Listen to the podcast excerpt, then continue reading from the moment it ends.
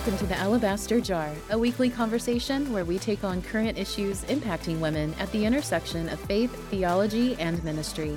We are pleased to offer Alabaster Jar as a podcast of Northern Seminary. This week, our hosts Dr. Lynn Cohick and Sareen Musselman are joined by Tammy Melchien.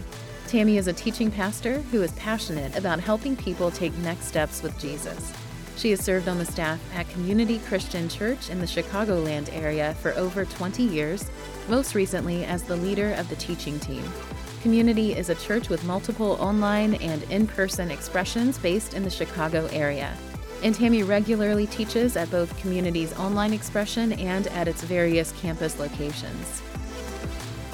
Hi, Tammy. It's so nice to meet you. I'm really excited for our conversation.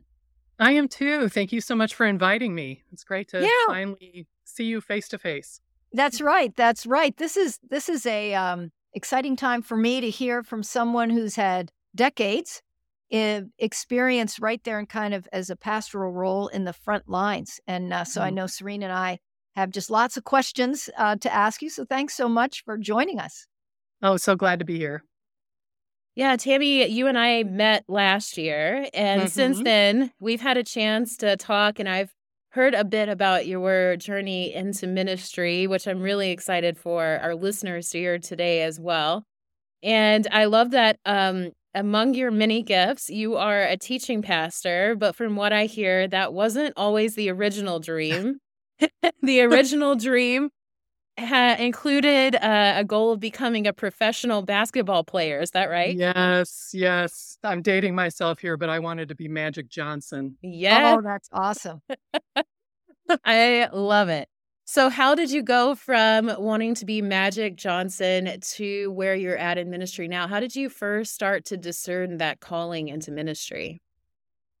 Well, it's interesting because in some ways, a lot of times people talk about their, you know, their path or their dream or what was their five year, 10 year plan. I feel like I've stumbled into every step of my my path. And part of that was eh, there wasn't really a roadmap for it. I think, you know, again, I'm a little bit older than you, Sareen, so I've been around a little bit while. And and back when I was growing up, I, I really didn't models of women in leadership ministry in professional ministry at all. In fact, the the church I grew up in, um, you know, I never saw women in visible roles. Never saw women. I mean, we had women that had like they called them deaconesses, but I'm Mhm. not sure what they ever did because none of it was visible. Gotcha. I mean, even yeah. even to the point where I never saw a woman pass a communion plate in the service thing. So there was just not, you know, visible um, women women in in front of me in ministry settings. Um, where I did feel this call um, to leadership was in every other arena. I, I was an athlete and you know captained almost every team I was on. You know, in school, being on student councils and different teachers calling stuff out of me. It actually wasn't until I went to college and I went to a large public university um, and I went to study math and computer education uh, to be a teacher and coach basketball. But when I got to this university, again, because I had such a, a passion and a heart for Jesus, the first thing I did was found a campus ministry to be a part of. Hmm. And I, I I went to this campus ministry and the guy who was leading it, his name was Steve. Almost from the minute I walked through the door, he began to identify leadership in me and call me into to opportunities to use these gifts that I had used in these other arenas, but never like it never even dawned on me that somehow th- those gifts and my passion for Jesus could come together in this way. And so it wasn't until, um, and not only did Steve call that out in me, he also was super intentional at that time. This this group of campus ministries I was a part of um, nationally, there were only two women serving vocationally in camp in that group of campus ministries. But he was super intentional about taking me and some others to a student leadership conference where he introduced me to the two of them because I think he knew you need a model in front of you of what this looks like. And one of them, Laura, became a mentor in my life. The, you know, even when I was a college student, she invited me to come where she lived and follow her around and see what she did. And so uh, that's really what began to give me give me a vision that maybe math and computer science wasn't the path that I was going to be on after all. That's such an incredible story. And I mean, I have to say, there's this joke in churches about the pastor count, but you actually have a degree eh, that relates to math. So no pastor count for you. Um, but you yeah, know, I don't I don't overestimate those numbers because I'm a mathematician at That's heart. right. We know the uh, numbers are always accurate. that's right. Yeah. I I uh, when I was in college, I thought I'd be uh, elementary education. And so yeah. part of that was I took elementary uh, math, like teaching for ele- math, teaching math for elementary students. But then I switched my major and went into religious studies, which sort of meant that maybe I was going to have to take a real math class. But fortunately, they they said I didn't have to. So you got I think my math is like at a maybe a sixth grade, maybe eighth grade level. I don't know. That's funny. That's why we have calculators, you know. Eh, eh, you know, it's interesting to me though, looking back on that, even I think there was something in me, you know, I mean, I picked math because it was a subject I liked, but the goal was to be a teacher. Because I think even then I knew that there was something about standing up in front of a group of people and explaining things to them that I was passionate about. I just didn't know I could do that about Jesus.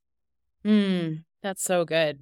Yeah. And how interesting that your gifts were being called out and celebrated in so many other arenas, but not so much in your particular church context. And mm-hmm. so, just the power of that first conversation where Steve uh, spoke into you and called those things out is amazing.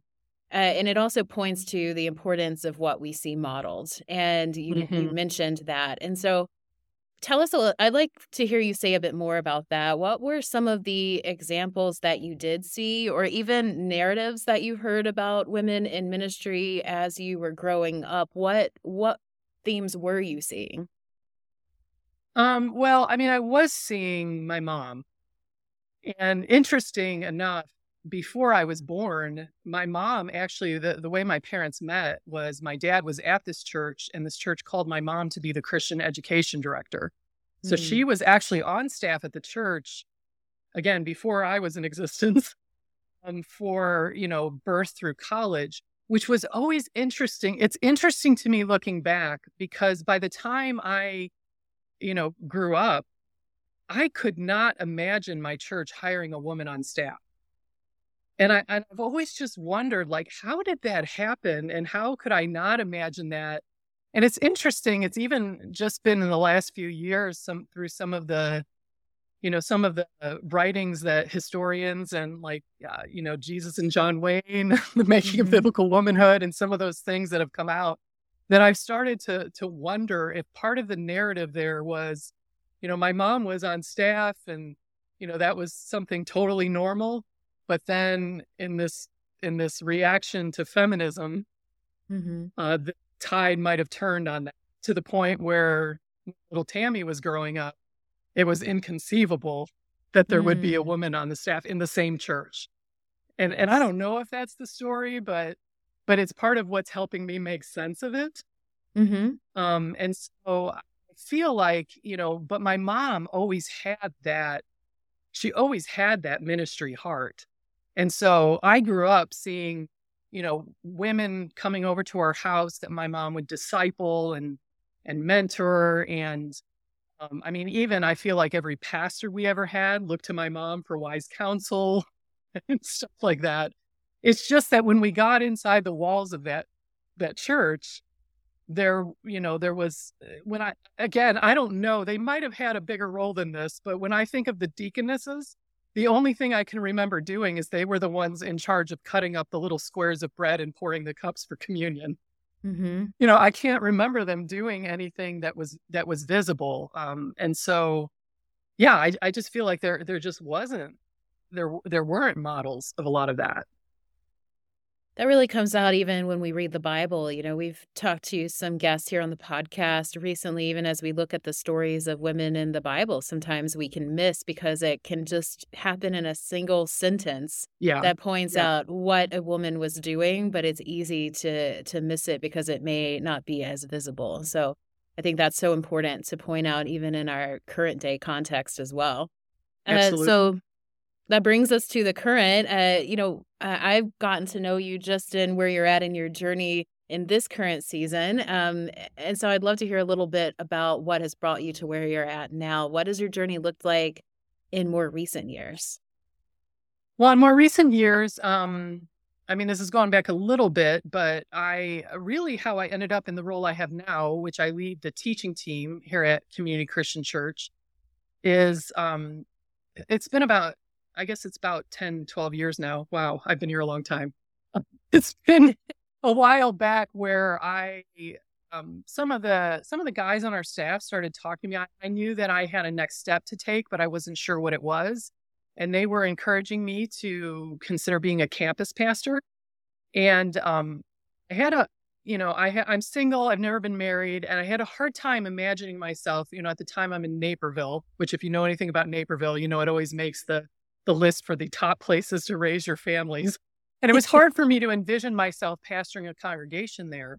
But then mm-hmm. I began to think about the city of Chicago and where, you know, I was more the the norm of the do- demographic in a lot of those neighborhoods.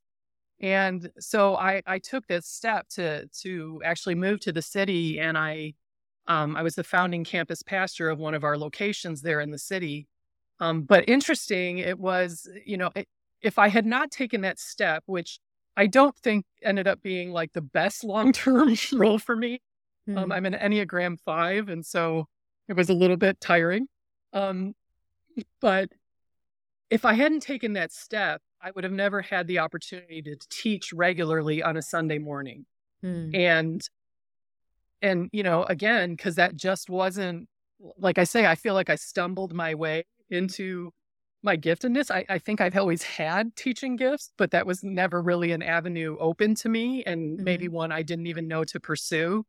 Um, but doing that every almost every Sunday as I was pastoring this congregation, um, all of a sudden I, I just began to discover, wait a minute, maybe this is actually my primary giftedness at this at this time. And so when the uh, person that had led the teaching team here at Community for uh, almost two decades, uh, decided to step out of that role, um, the leadership of community invited me to step into it. And um, it was a little bit scary, a little bit, am I really qualified for this? Um, but tell us a um little bit about what this is. What is a teaching pastor?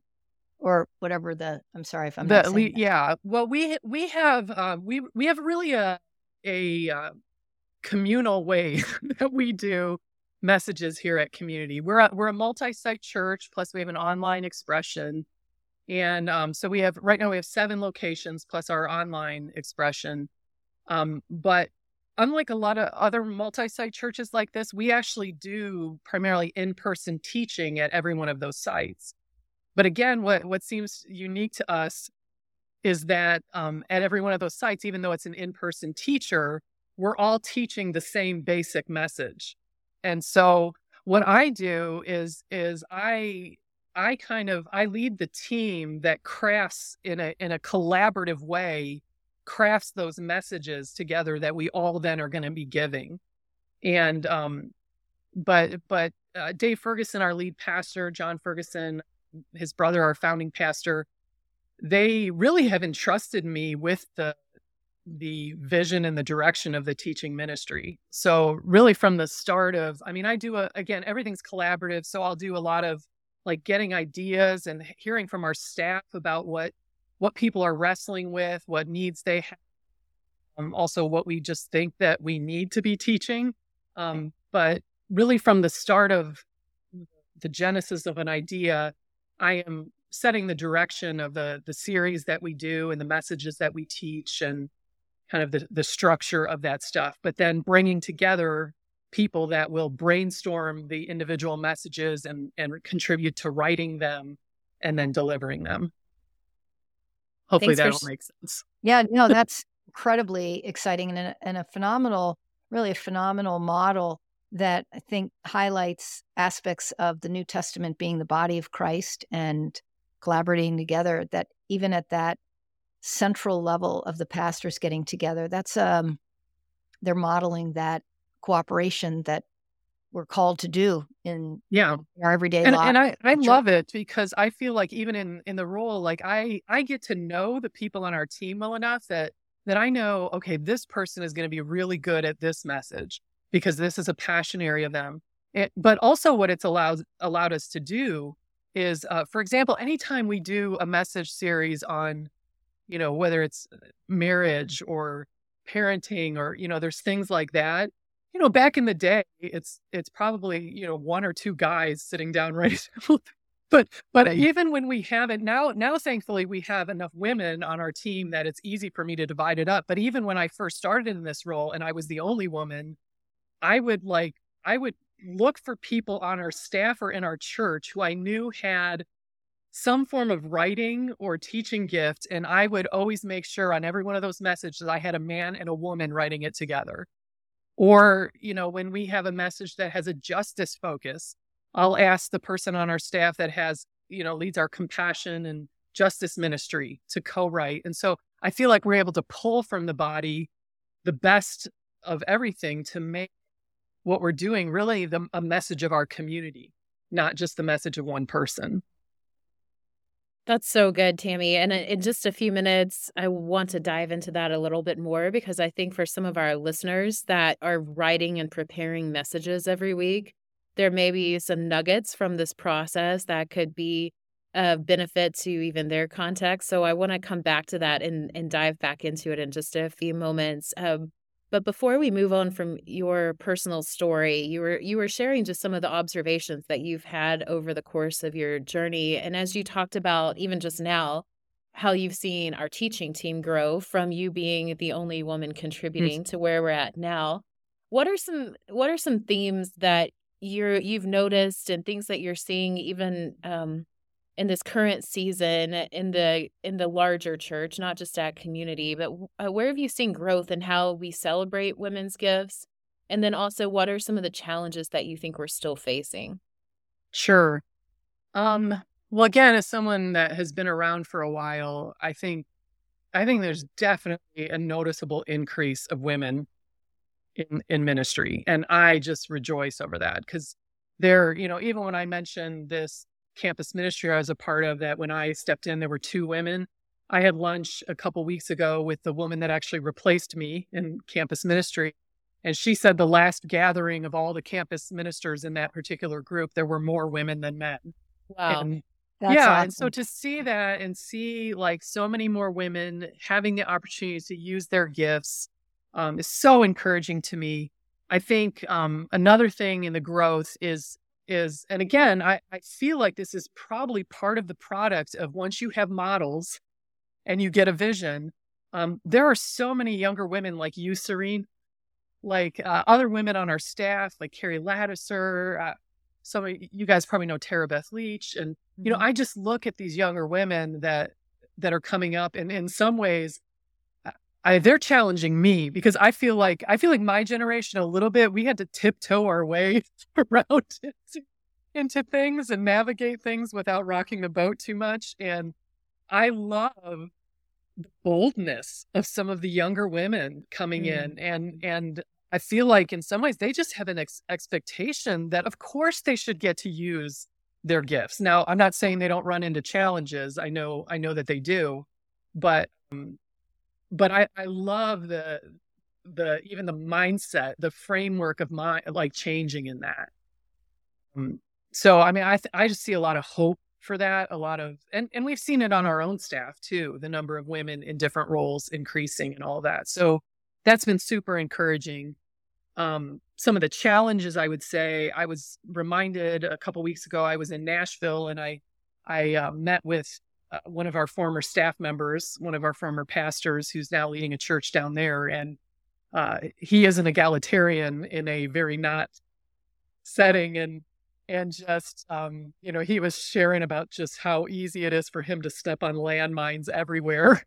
And it, and it hmm. made me realize, like, even within his own church, and it, it just made me realize, okay, you know, here in the Chicago area, or maybe in the circles I'm in, we're seeing a lot of growth in that, but yet there are so many places where uh, what most of the women are and young girls are experiencing is what I grew up in.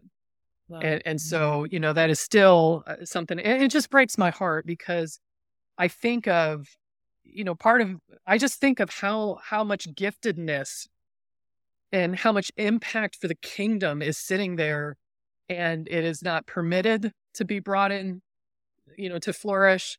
Um, and even it, like many of those women don't even have a vision for it. Like I didn't have a vision for it growing up. Mm-hmm. And so, um, you know, I, I, I, it was just a good reminder to me that even though my myopic little world here feels like it's made a lot of progress, there, there's other, um, other places. And I also, I also think women are still underrepresented in senior leadership roles. Mm-hmm. And uh, some of that is maybe not having the opportunities when they were younger. Mm-hmm.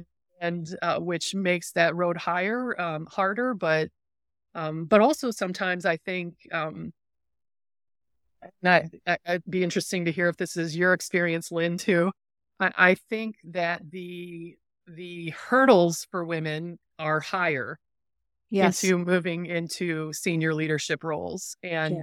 Uh, again, I absolutely love this place that I am. I love community. I'm committed to this. But when I think about when I started and some of the men that started the same time I did, who, you know, I know I can't be objective, but I think my gifts were on par with theirs.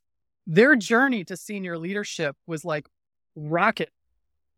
Like they just rocketed it to whereas mine took like a decade and a half. Hmm. Well, I think you're absolutely right. And I think that not only are the hurdles higher, um, but our concept of what a leader is doesn't match with how women and I would I would say that in my context, in part, I had a similar experience growing up in certain um, in certain ways, um, not seeing women in leadership roles. So it's not just that we don't see people, it's that people don't see women yes. in leadership yeah. roles. And so uh, you know what what is what's a good leader? Well, they um they they typically don't have my frame and I, I would never be a basketball player. Let me just say that. We're all sitting down, but if we stand up, I always yeah, get six like, foot, so in I the nose, that, you know, high school.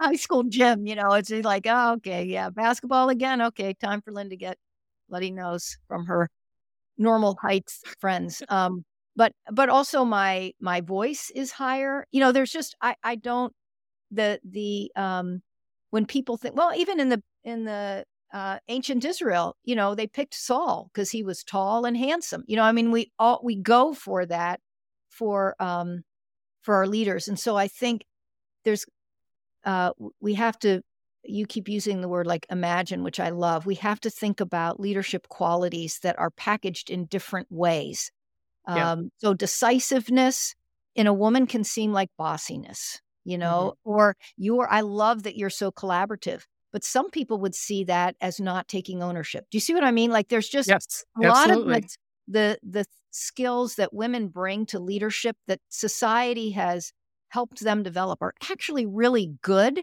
for the health of the community, but they're not labeled as leadership. And so that also, I think, is a yeah, real yeah. barrier. And, and sometimes it can it can seem like when we're looking at men, we're seeing the reasons why they should be a leader.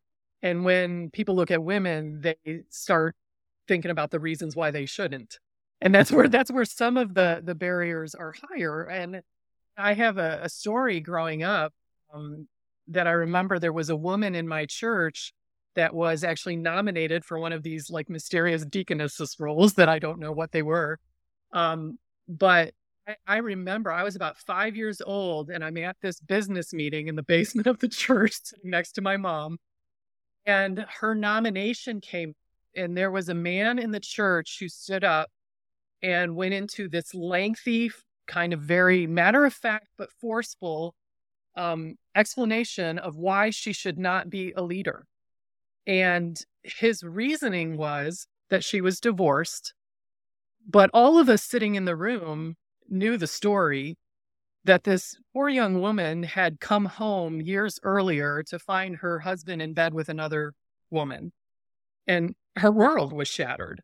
And so, you know, a number of years before, she had to figure out how to pick up her life and start over. And so she moved states moved to our city, came to our church, was an, you know, integral part of our church. And to the point where someone had nominated her for this leadership position. And, you know, and and like she ended up nobody stood up to this guy.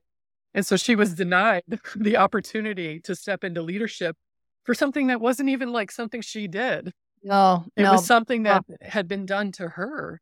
yes. And it was like, oh my goodness. And yet, you know, you look at, I mean, in our world today, how many men that we have seen, it is something they did.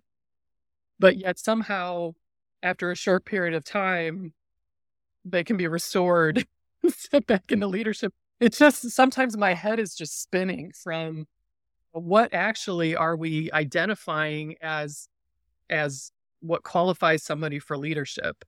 And, so I, and- you know, long story short, I think I think the the bar is often higher for women. Yeah, and and I think the in the example that you used, how sad it is that no one called him out on that. Mhm. But I but I can appreciate at times when you're in a group like that, you might be thinking, "Oh, that doesn't really make sense. I bet that guy's just sexist." But you're kind of nervous to say it. Uh, but but that that it, that's a sexist remark. I mean, it has you know, and that was used. Um, or they'll use other excuses. And I've had that in my own life of excuses of, well, you didn't come to these three meetings, so you can't uh, be a part of this. Like, well, I told you I, I had other obligations in the church. Well, but still we can't. You know, they just they throw up stuff that um, aren't real to try and discourage. That's what I was saying. Sometimes Yeah. it's like reasons why not, exactly, where we don't, we don't, you know, a lot of times when we're looking at a man, it's the reasons why should. Exactly right. So again, not always, but I, but I think that's, a, it's just been a pattern that I've seen over the years. Well, yes, and in that in that experience, you uh, being so young, what did you learn from that? You learned people aren't going to stand up for women that are in that situation, and I, uh, and those are all good people. I don't mean to disparage any of them there in the church meeting, but but when something like that happens, it shuts up a lot of people. It's not just about that woman; it becomes about the the whole group. I mean, it certainly is Oh, for her, absolutely. but you know, it's it extends far beyond that. And I think at times we we just isolate like, oh, that was just between that man and that woman. But no, no, that sent a message. The church sent a message to you that lingered for oh, you know, a decade or more. Yeah. One of my, one of my biggest wishes in life is I could go back to that five year old me and speak up. Hmm.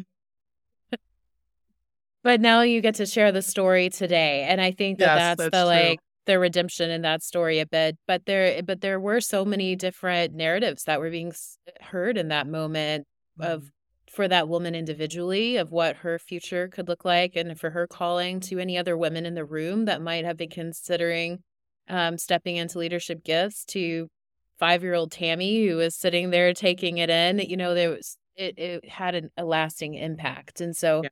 It's good to share these stories so that we can, I think, take steps into this new future, this new imagination, even as we're using the word imagination of having a vision for what it could look like um, in a in a fuller expression of women using their gifts. So I think for women that are listening, um, you've you've mentioned a couple of different scenarios which I think could resonate with many of us. Whether it's being um, the first, like the first woman at the table, the first woman to occupy a role that has only previously been held by men, even being in context, as you mentioned, where, you know, for some of us, we're in churches now or we're in uh, schools or we're in different contexts where women are being given more opportunities to flourish, but there are still many spaces where that's not happening. And so, to those people that might be listening that find themselves in those kinds of spaces, what word of encouragement would you share with them and as they are trying to take these steps of faithfulness in their calling? For women that are in ministry already or trying to, or? Women that are in those roles currently or trying to take steps into it and maybe they don't have that model or that vision or they find themselves being the first in that role uh, it can be kind of a lonely place to be. So would you have any words of encouragement for them Sure. I think I mean, so, some of this, some of this might be um, what you would expect me to say.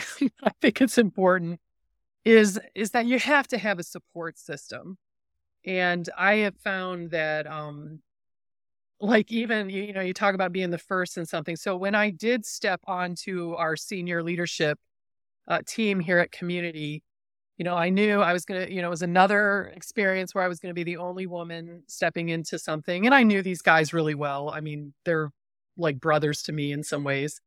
Um, but also knew that, you know, I, it's going to be a, it's going to feel like I'm the only woman in the room sometime because I was the only woman in the room. And one of the things I was really intentional about at the beginning was I actually invited two women that that I knew like knew me and loved me, but also could be vaults like of anything that I wanted to share. One was actually the the mom of one of my friends, and I asked her to be a spiritual director in my life. And the other one um, is a friend of mine. She's actually a few years younger than me, but I she's a prayer warrior, and I asked her to be my prayer pastor. And I knew that I had these two women that when I walk through the frustrations of things or even when, you know, we're wrestling with things that that I could go to that um, both of them, I mean, in my ministry over these last five years, both of them have even taken days to pray and fast for me when there were certain things that were going on. And that, like, having that has been invaluable to me just this sense of even though I might be alone in the room, I'm not alone in terms of people that look at life the way that that I think, you know, only women do. And so that that's been critical to me to have a support system. Um, I think also one of the things over the decades of of um, ministry for me that I I have increasingly recognized is you need to know yourself on a deeper and deeper level so that you can show up in those spaces as you. Because the reality is, it's you that's needed in those spaces. It's the unique perspective, it's the unique um, way of, you know, forms of leadership, of style of leadership. That's what's needed in those spaces.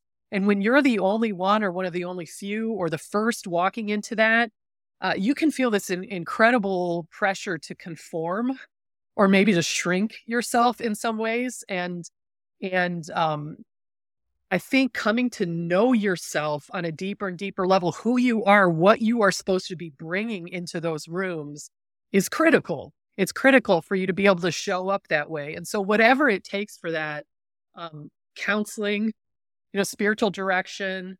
Um, I know some of us are fans of the Enneagram. I feel like that has helped understand so much like for me, that's why I knew, oh, this is why I was exhausted being a campus pastor.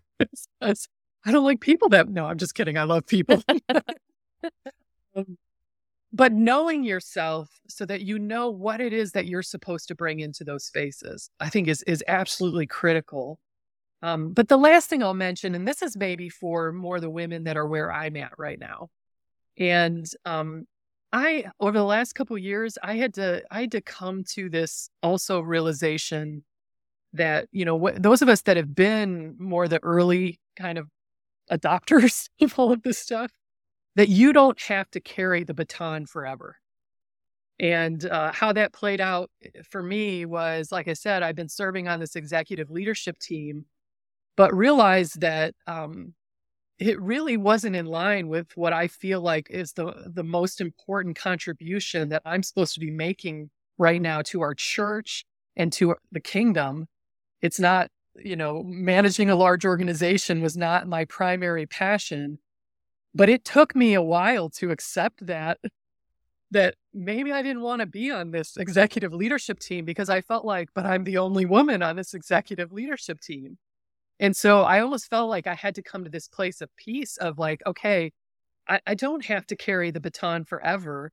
And in fact, I'm thrilled that in stepping off, it forced some conversations about some changes and we need to make. And now there's another younger woman woman that has stepped into that team and which just thrills me. And so uh, those of us that have felt like for so long we have to be pushing these barriers it's also okay probably at some point to go, okay, what is what is it that God most wants me to do in this next season?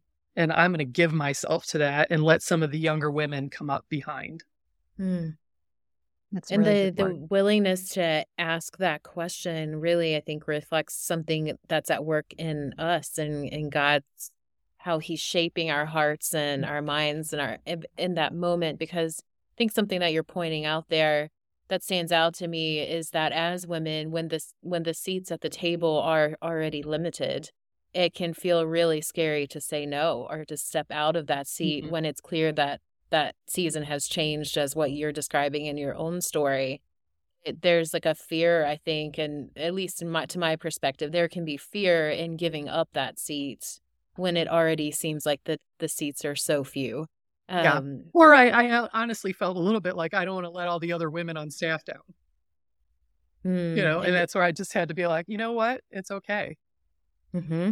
it's okay yep Exactly. And that, I mean, that points to another thing that I've heard women say that sometimes as women in leadership, we feel like we, if we are the first or the only, it's as if we are representing all of women mm-hmm. in leadership every time we speak or lead. So I think you're pulling out some um, really important aspects of, of what the reality looks like for for those of us in these spaces. So um, I so grateful that you, uh, even in the piece of advice that you shared a moment ago, that you have shown up fully as yourself. And I promised our listeners that we would go back to our process for our teaching team. And I think that that's one of the spaces where we as a church have really benefited from your willingness to show up in the fullness of who you are in your gifts because the richness of our teaching and this collaborative process um, come out of what you bring to the table and how you've shaped that team. And so I'd love to share anything that might be helpful to those of us that um, are uh, who might be listening today who are writing and preparing messages often solo each week. Um, what have you learned from this collaborative approach that might be helpful that we could take back into our own churches? Sure. Well, there's one key principle behind it that I think then you can figure out how to flesh out in any context. And that key principle is just we're better together.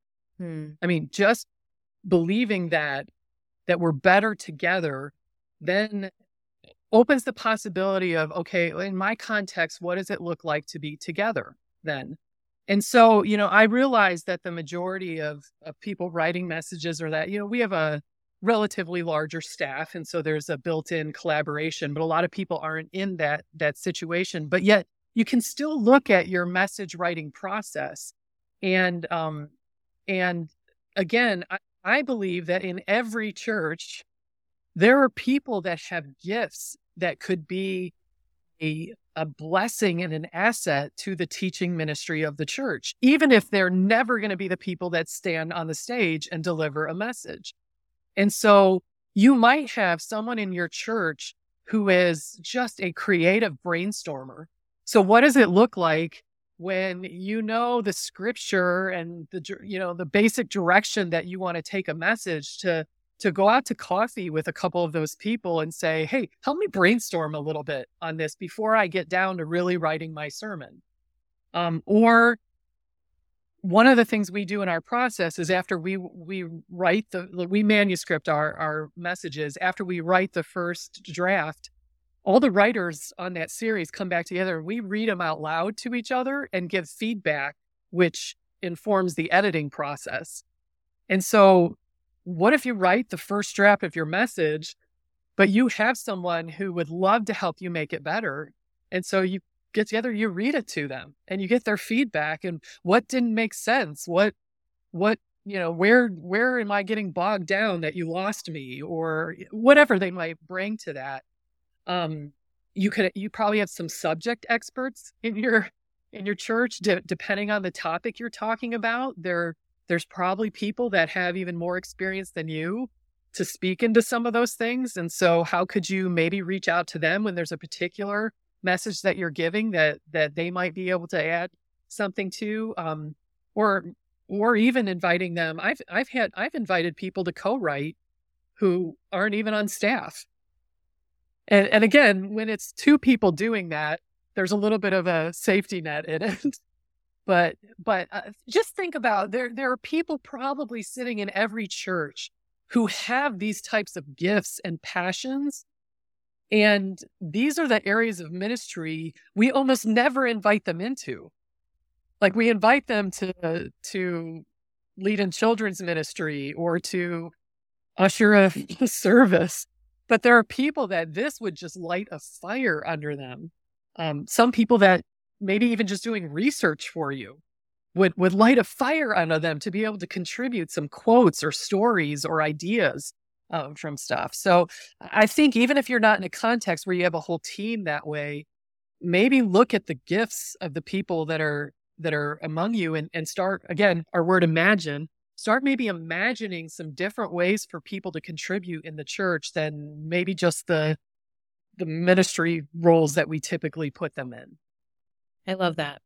I think what you're getting at there too is even how do we connect what I think we probably would all believe, which is that we all have gifts, we all have something to contribute into our actual praxis. Like, how does that play out in the church? What does that look like in action? And that's something you and I have actually talked about previously is what does it look like for our beliefs, our theology to connect to our praxis? And so I actually have a question for you and Lynn um, that deals with this topic. Um, I've heard that it can take decades for ideas and research to make it from the academy to the church. And so, what we come to believe, the research that we have, the, the ideas that are coming to the forefront, how do we build bridges between that and then our actual practices in the church, whether it be through our study, through our writing, through our teaching, through our team building?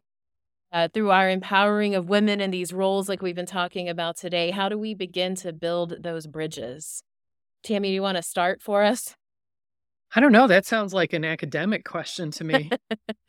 well, that was a very nice handoff. The passing the baton there, Tammy. Very nice. Very nice. Okay.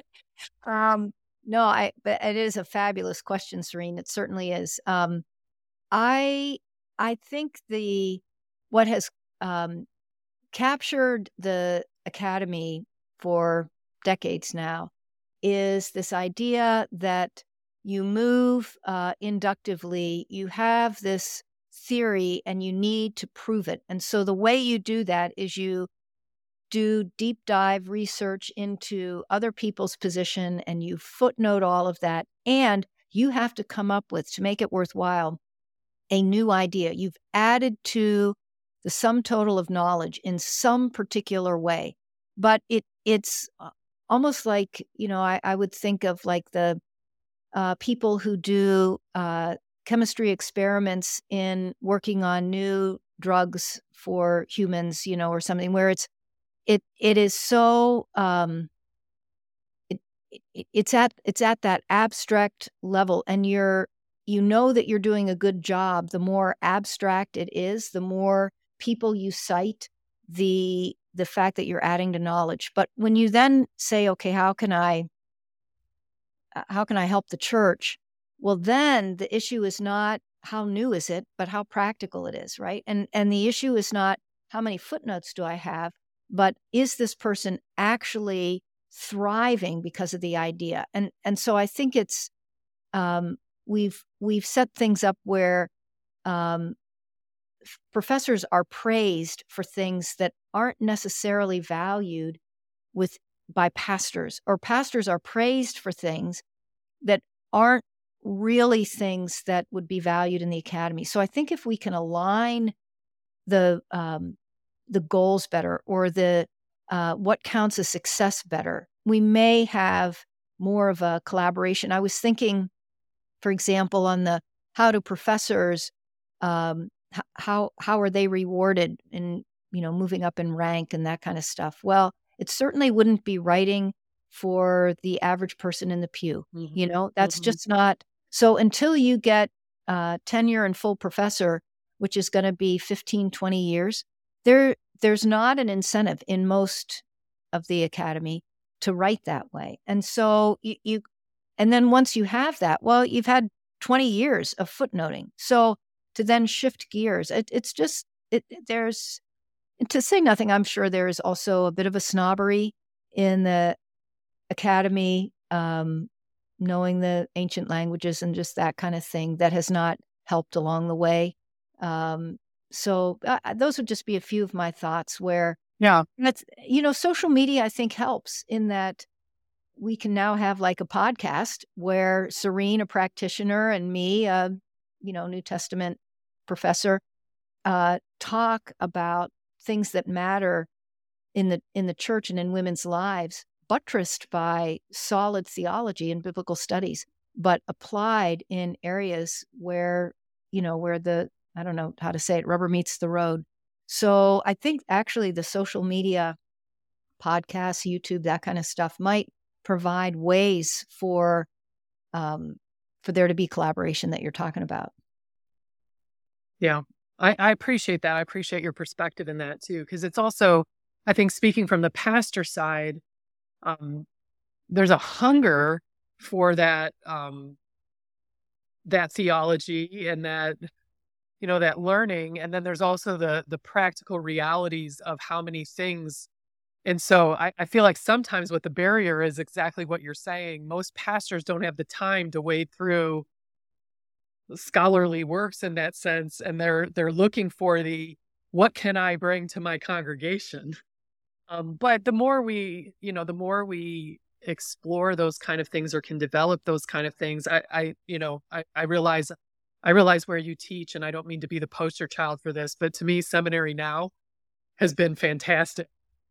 Yeah exactly. I, mm-hmm. I think i'm like the poster child for seminary now. I've probably watched more of those video series than anyone else but but it's it's almost like being able to hear from these scholars but in bite-sized pieces that i have time for. And and the way that that then helps shape some of my thinking my theology and and then what i'm doing with the teaching team has been super helpful. So yeah i think i it'd be great for us to figure out more avenues for that to come together. That's great thank you to both of you and listeners i promise we didn't plan this but you can go check out seminary now for yourself. We actually have a code just for you, Alabaster Jar listeners, that will get you a discount and you can access some of those really helpful resources, including Lynn's course that went out this past year. So thank you for mentioning that, Tammy, because it is Absolutely. a really helpful resource. Uh, so, as we close out today, uh, this has been such a rich conversation, and I would love for our listeners to have a chance to read more from you, Tammy, and hear from your wisdom and what you're processing. And you've actually begun to do that recently over this past year. You've been writing and sharing your thoughts on faith and theology over on your website. So uh, take just a moment, tell us a little bit about that endeavor, what you've been learning so far, what you're hoping to see happen um, over in that space.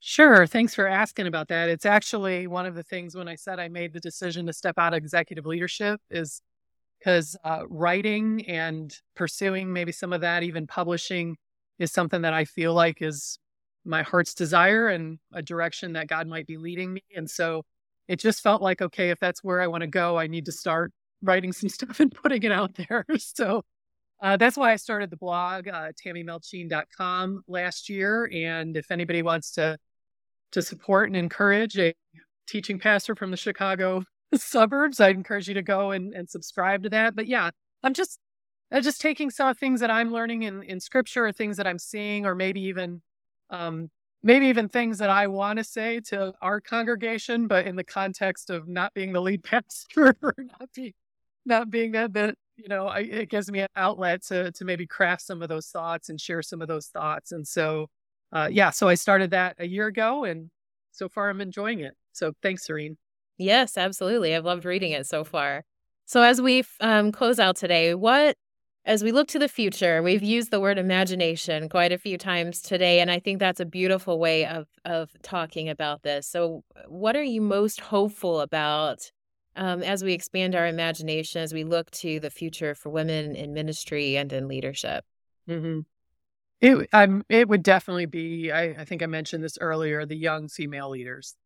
I just feel like the talent that I see the gifts that I see, but even more important, the heart that I see in so many young female leaders coming up. It gives me just great hope and and in some ways too, I think because of you know people like Lynn, people like Nancy Beach, people like others that have gone before, there is uh, maybe some of these younger women aren't grown up with some of the hangups and the the um the cautions and the, the fears that some of us had to work our way through. And and so i just can't wait to see what happens as as their gifts are unleashed in in churches and in ministries and what kind of difference that makes in the kingdom. So if you count yourself among one of those younger leaders, I just know that there's someone here in Chicago suburbs cheering you on and can't wait to see what God does through you. Yes. Amen. Thank you, Tammy. Yeah. Tammy and Lynn, it is just such an honor to be on this journey with both of you. So thank you for sharing your wisdom and your insights with us today. And Tammy, thanks for joining us on the Alabaster Jar. Thanks for having me. If you enjoyed this week's conversation, you can learn more about Tammy and subscribe to her newsletter at tammymelchien.com. Thanks for supporting the work we are doing here on the Alabaster Jar podcast. Please subscribe, share, and join us here again next week for a brand new episode.